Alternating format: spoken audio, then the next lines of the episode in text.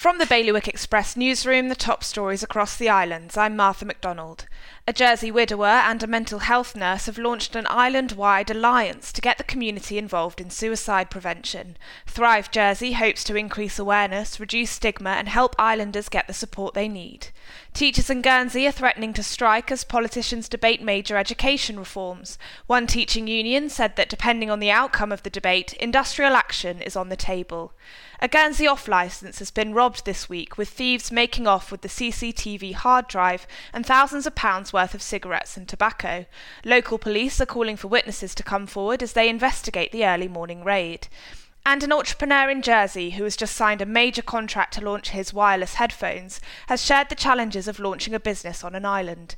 The former De La Salle student spoke to Express about recruitment struggles and how coronavirus is affecting his manufacturing process.